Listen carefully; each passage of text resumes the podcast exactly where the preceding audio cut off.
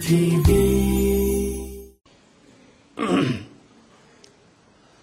지난번에 제가 창세기 말씀을 나눌 때는 주제를 꿈의 사람, 믿음의 사람, 요셉에 대한 말씀을 나눴습니다. 이번에 주제는 용서의 사람, 사랑의 사람, 요셉입니다. 꿈의 사람, 믿음의 사람은 요셉의 외형적인 모습입니다. 그는 꿈을 가진 사람이었습니다. 하나님의 꿈을 꾼 사람이었습니다. 그 형들이 요셉에게 꿈꾸는 자가 오는도다라고 빈정된 적도 있었습니다. 그는 꿈을 꾸었고 꿈을 해석할 줄 알았고 꿈대로 살 줄 알았던 사람입니다.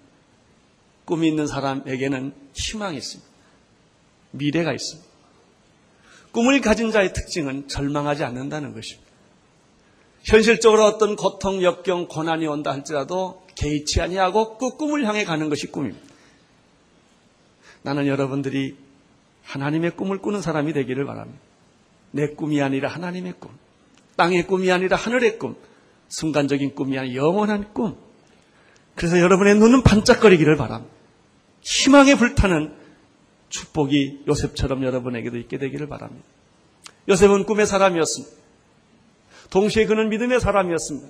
꿈을 이루는 원동력이 믿음이기 때문입니다.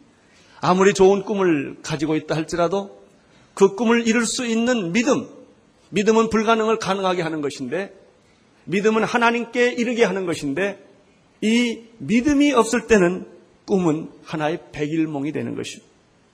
요셉은 하나님을 신뢰했습니다. 하나님이 보일 때도 신뢰했고 보이지 않을 때도 신뢰했습니다. 환경이 좋을 때도 신뢰했고 환경이 나쁠 때도 신뢰했습니다. 그는 아버지 집에 있을 때도 신뢰했고 감옥에 들어가서도 신뢰를 했습니다. 그것이 믿음의 사람입니다. 요셉은 믿음의 사람입니다. 나는 여러분들이 믿음의 사람이 되기를 축원합니다. 요셉은 꿈의 사람, 믿음의 사람이었습니다. 이것은 요셉의 외형적인 모습이었습니다. 그러나 그러면 요셉의 내면적인 모습은 무엇일까요? 요셉의 가장 위대한 점은 자기를 죽이려고 했고 자기 인생을 파멸로 이끌었던 형들을 용서하는 데 있는 것입니다. 용서. 그것은 한 인간이 가질 수 있는 삶의 크라이막스입니다. 용서할 수 있다면 그런 인생을 완성한 사람이에요. 사랑할 수 있다면, 원수까지 사랑할 수 있다면, 그는 인생의 성숙의 끝에 간 사람입니다. 복음의 끝은 사랑입니다. 이것을 요셉이 가지고 있었습니다. 그의 내면적인 모습이었습니다. 나는 오늘 여러분들이 요셉을 통하여 요셉의 설교를 들으면서 여러분들도 용서하고 사랑하는 그런 사람이 되기를 축원합니다.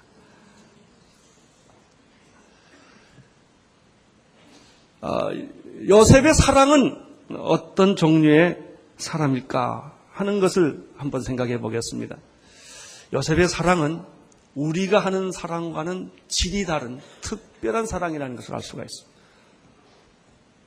우리도 사랑합니다. 우리도 형제들 사랑합니다. 우리도 부모님 사랑합니다. 우리도 조국을 사랑합니다. 또 그리고 사랑하기를 원합니다. 그러나 우리의 사랑은 갈등이 많습니다. 기분 좋을 때 사랑합니다. 나한테 잘해주면 나도 잘합니다. 나한테 잘못하면 나도 잘못합니다. 대개 부부의 사랑이 그렇습니다. 잘해주면 잘해줍니다. 자기한테 잘못하면 이혼합니다. 그게 부부의 사랑입니다. 우리의 사랑은 조건이 너무나 많습니다. 우리의 사랑은 너무나 상대적입니다. 잘해주면 잘해주고 잘못해주면 나도 잘못하는 것입니다. 그래서 우리의 사랑은 목마르고 우리의 사랑에는 갈등이 있고 우리의 사랑에는 한계가 있는 것입니다. 여러분 이러한 사랑은 어떤 사랑일까? 참는 사랑, 그냥 참어요. 애쓰고 화가 나는데 참고 소리 지르고 싶은데 참고 그냥 이러고 사니까 얼굴이 찌그럽대, 다 실그럽대. 이렇게 평안한 게 없습니다. 사랑하는데 평안함이 없고 사랑하는데 기쁨이 없습니다. 이것이 우리들의 사랑이에요. 그러나 오늘 요셉을 보면서 우리는 아주 감동을 받고 충격을 받습니다. 요셉의 사랑은 그런 것이 아니었기 때문에 그렇습니다. 요셉이 사랑은 어떤 사랑입니까? 배다른 형제들이에요. 여러분, 배다른 형제끼리 사랑하기 쉽지 않습니다. 그저 부모님 밑에 있을 때는 서로 간신히 살다가 장가가고 다 사업 따로 따라하면 이제는 경쟁의 대상이 되는. 이게 배다른 형제들이에요. 쉽지 않습니다. 여러분, 자기를 죽이려고 했고, 자금을 애굽의 노예로 팔아버렸던 그 형들, 배다른 형들을 용서하고 사랑한다는 것, 포기할 수는 있는데, 사랑한다는 것은 쉬운 일이 아닙니다. 근데 요셉이 이걸 하고 있는 거예요. 근데 요셉이 형들을 사랑하는데 애쓰는 흔적이 없어요. 고민하는 흔적이 그냥 너무나 당연하고 자연스럽게 툭 사랑하는 여기 내가 감동을 받는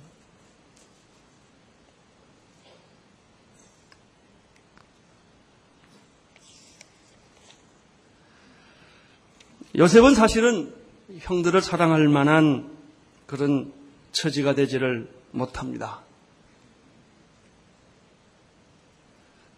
그래서 충격입니다. 요셉의 사랑을 보면서 이 본문을 그냥 지나가면 안 돼요. 여기에 능력이 있기 때문에 그래요.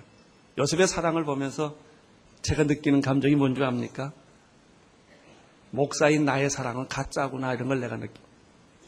나는요 참거든요. 사랑하려고 애쓰고 어떤 때는 승리하기도 해요. 어떤 때는 승리하지 못하기도 해요. 그러나 저는 목사이기 때문에 겉으로 그걸 표현을 안 합니다. 겉으로는 다 승리한 것처럼 보입니다. 그러나 실제로는 안 그렇습니다. 이것이 인간의 사랑입니다. 그러나 하나님의 사랑은 그렇지 않습니다. 요셉의 사랑이 하나님의 사랑을 닮았기 때문에 그렇습니다. 요셉의 사랑이 왜 이렇게 충격적일까요? 조건 없는 사랑이기 때문에 그래요. 형들이 나한테 잘해줬기 때문에 하는 사랑이 아니기 때문에. 상황에 따라서 하는 사랑이 아니기 때문에. 오늘 성경을 보면 요셉은 아버지 집에 있을 때부터 형들을 무조건 좋아했어요. 배다른 형제예요. 자랄 때 요셉이 구박을 참 많이 받았습니다. 미움과 시기와 질투를 많이 받았고 얼마나 미움을 받았으면 우물 구도인까지 집어넣었겠어요. 얼마나 미움을 많이 받았으면 애굽의 종으로 노예로 팔아버렸겠어요. 형들은 그렇게 했어요. 그런데 놀라운 사실은 요셉은 형들에 대한 그런 감정이 없다는 거예요. 이게 나한테 충격이에요. 그런 사랑을 보면 치료받기 시작을 합니다. 내 인간적인 사랑, 내 조건적인 사랑을 가졌던 내가 사랑에 대해서 눈을 뜨게 되고 감동을 하게 되고 충격을 받아요. 그것이 하나님의 사랑이에요. 하나님의 사랑에 우리가 왜 충격을 받습니까? 내가 사랑받을 만한 자격도 없고 사랑받을 만한 사람이 아닌데 하나님이 조건 없이 무조건적으로 내가 태어나기 전부터 나를 사랑하셨기 때문에 하나님은 나를 사랑하시기를 결정하셨어요. 내가 행했던 모든 동기를 선하게 보시기를 결정하신 거예요. 이게 놀라운 거예요. 이것을 우리가 이 지상에서 경험하는 것이 두 종류의 부부의 사랑하고 자녀의 사랑. 부부의 사랑은 조건적인 사랑. 상대적입니다. 아무리 사랑해도 깨빡칠 사랑이 많아요.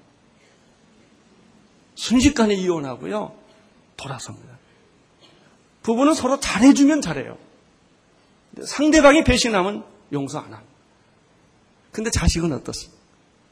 안 그래요? 사랑받을 만한 가치가 없어도 사랑하고, 죄를 줘도 사랑하고, 부모의 가슴에 멋지를 해도, 칼질을 해도 부모는 용서하고 사랑할 수밖에 없는 게 자식 사랑이에요. 나는 오늘 여러분들이 부부의 사랑이 자식 사랑처럼 변화되기를 축원합니다. 어떤 실수를 하고 어떤 잘못을 해도 다 받아들이고 또 용서하고 안 그런 것처럼 살고 처음 그런 것처럼 사는 그런 축복이 여러분에게 있게 되기를 축원합니다. 요셉이 그런 사랑을 했습니다. 요셉은 형들을 아버지 집에 있을 때부터 사랑한 것 같아요. 형들의 잘못을 고자질한 적이 있는데 그것은 형들을 미워하거나 경쟁하기 위해서 그런 것이 아니라 요셉의 정직성 때문에 말한 것 뿐이지 이 요셉은 형들이 아무리 자기를 힘들게 해도 어린 순진하게 사랑합니다. 도시락 들고 형들 쫓아다니고 말이죠. 형들이 자기를 잡아 죽이려고 할 때 아니 형 왜 그래 이렇게 그 어, 표정을 짓는 사람이 바로 요셉이었습니다. 요셉의 특징이 또 하나 있어요. 애굽에 팔려 가서도 감옥에 들어가서도 요셉은 형들을 원망 안 해요. 성경에 보면 형들에 대한 한을 품고 원망한 기록이 하나도 없습니다. 그러니까 아버지 집에 있을 때도 형을 사랑했고 좋아했고 그리고 그가 애굽에 팔려갔을 때도 형들을 좋아했어요. 자기를 죽이려고 했지만 거기에 대한 감정이 없어요. 그냥 잊어버린 거예요. 그리고 20년 동안 오랜 세월 동안 서로 얼굴을 보지 못하고 헤어져 있어도 요셉의 마음 속에는 총리 대신 된 요셉의 마음에는 형들에 대한 그리움, 그것도 대단한 형들. 자기를 죽이려고 했던 형들에 대한 그리움, 목마름, 그리고 사랑이 있었다는 거예요. 그 증거가 뭐냐? 요셉의 형들이 쌀을 사러 애굽에서 애굽으로 왔을 때 요셉이 처음 보고 느끼는 감정은 요셉이 방어벽을 치지 않은 거예요. 형 이런 생각을 이, 이 말하고 싶은 이게 있었던 거예요. 요셉이 어떤 목적을 가지고 자기 신분을 밝히지 않습니다. 그러나 요셉의 감정을 보십시오. 너무너무 마음이 이 사랑이 가득 차서 문 열고 밖에 나가가지고 대성통곡하고 눈물 닦고 다시 들어옵니다. 그 얘기는 뭐냐면 마음속 뿌리에서부터 형들을 좋아하고 사랑하는 사랑이 있었다는 것이죠. 그래서 요셉이 사랑의 사람입니다. 여러분, 이 사랑이 예수님의 사랑입니다. 이 사랑이 하나님의 사랑. 나한테 잘해주면 나도 잘하는 그런 사랑 아니에요. 나를 화나게 하면 내가 화를 내는 그런 사랑이 아니에요. 나한테 잘해주거나 못해주거나 화를 내게 하거나 나를 손해를 끼치거나 내 인생을 파멸로 끌고 갔다 할지라도 그냥 좋아하는, 그냥 사랑하는 그런 사랑. 나는 오늘 아침 이 사랑을 그리워합니다. 그리고 부러워합니다. 내 안에 그런 사랑이 있기를 원합니다. 누구에게든지 나를 해코지한 사람에게든지 내가 그렇게 천진난만하게 어린 아이처럼 그 사람이 나한테 해코지한 것은 순식간에 다 잊어버리고 나가, 내가 그를 위해 기도하고 사랑할 수 있다면 얼마나 좋겠습니까? 나는 여러분에게도 오늘 그런 축복과 기름 부심이 흘러넘치기를 축원합니다. 이것이 요셉의 사랑이었습니다.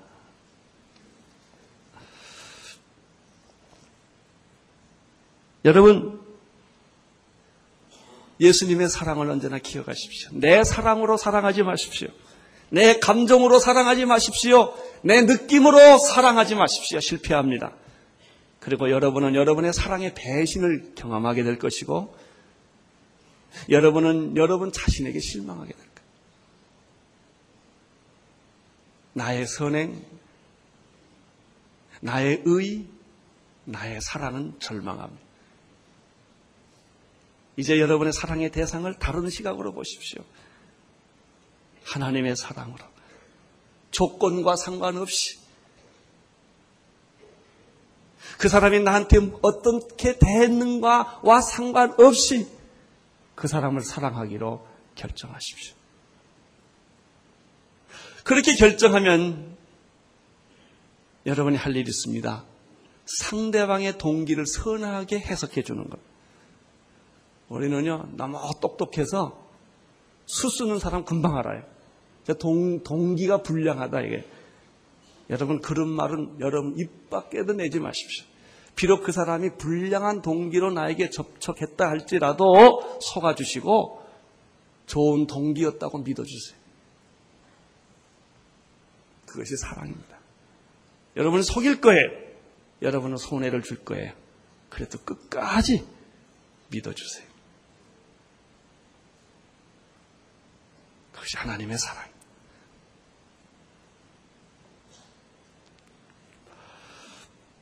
상대적이고 조건적이고 감정적인 사랑의 대상을 절대적이고 무조건적이고 의지적인 사랑의 대상으로 바꾸십시오. 여러분을 괴롭히고 불편하게 할 사람은 하나도 없습니다. 왜? 여러분은 사랑이 있기 때문에. 나는 여러분이 특별히 남편과 아나의 관계의 사랑이 변화되기를 바랍니다. 나한테 잘해주면 내가 잘하고. 호세아 사랑이 그런 거 아닙니까? 자기 부인이 그렇게 음란하고 배신을 한다 할지라도 호세아는 끝까지나 사랑하지 않습니다. 여러분의 남편이 여러분을 배신하고 여러분의 부인이 여러분을 배신한다 할지라도 끝까지 기다려주고 사랑해주는 사랑. 그것이 하나님의 사랑.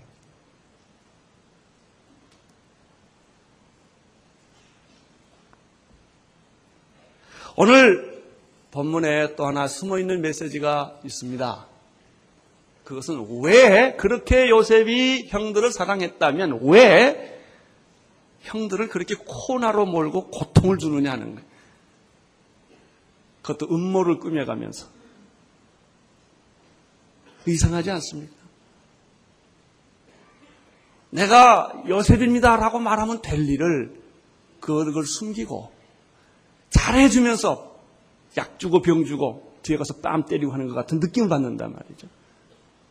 그래서 형들이 돌아갈 때 자루에다가 오늘 일절이 그거예요. 자루에다가 전부 양식을 싸주고 돈까지 다 돌려 넣어주고 2절에 가면은 베냐민 자루에는 자기가 요셉이 아끼던 은잔까지 숨겨 넣어주고 3절에는 고향으로 돌아가는 길목을 청지기 보고 뒤쫓아가서 수색하라고 명령을 냈단 말이죠. 이 음모를 꾸민 사람은 사실은 요셉입니다. 이게 웬, 이게 어떻게 사랑이 될 수가 있겠습니까? 라고 하는 질문을 우리가 던지게 된단 말이죠. 여기에 굉장히 중요한 메시지가 또 숨어 있어요. 사랑이란 게 뭐냐, 이게. 무조건 잘해주는 게 사랑이냐, 이게. 무조건 용서해주는 게 사랑이냐, 이게. 물론 그렇습니다. 그러면서도 그 사람을 변화시키는 게 사랑이라는 거죠. 그 사람을 변화시키는. 이런 일로 인하여 요셉의 형들이 어떻게 변합니까? 20년 전의 사람이 아닌 기막힌 사람들로 요셉의 형들이 변신을 합니다. 그런 사건을 만남으로 인하여. 그래서 아버지를 그 보면요. 야곱 아버지를 그동안 속이고 아버지에 대한 원, 불평이 굉장히 많았는데 지금 여기 와 보면요. 오늘 성경 본문에 보면은 이 배다른 아이들, 아들들이 말 요셉 사건을 한번 겪고 나서, 나서는 자기 아버지를 얼마나 사랑하는지. 아버지에게 상처 안 주려고 말이죠. 베냐민은 그래서 안 데려가려고 그렇게 애를 쓰는 거예요. 아버지를 사랑하는 아들의 모습으로 거듭나는 것을 발견할 수가 있습니다. 또 있어요. 그동안에는 이 배달은 형제, 어머니가 네 아닙니까? 열두 형제들이 서로 반목 질시를 했는데 이렇게 고난과 어려움을 겪으면서 놀랍게도 이 형제들끼리 팀웍을 이룬다는 서로 도와주고 서로 사랑하고 서로 보호하고 이런 모습들이 오늘 본문에 나타납니다. 특별히 시므온이 불모로 잡혔을 때도 시므온을 구하게 돌아옵니다. 베냐민 자루 속에 이 은잔이 있었을 때도 그는 자기의 반혈육이죠. 그 베냐민을 보호하는 모습이 여기서 나타나는 거죠. 여기서 우리가 굉장히 중요한 메시지 하나를 발견하게 됩니다.